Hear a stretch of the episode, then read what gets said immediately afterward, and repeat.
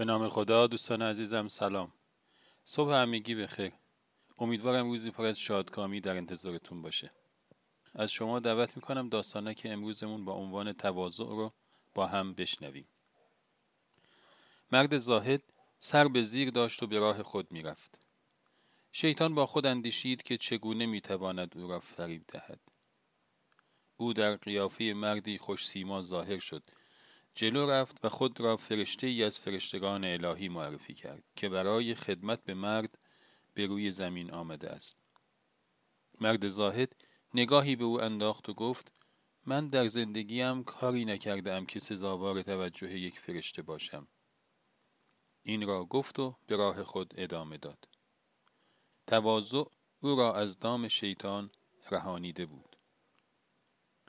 خب دوستان همیشه همراه امیدوارم از شنیدن داستانک امروزمون لذت برده باشید.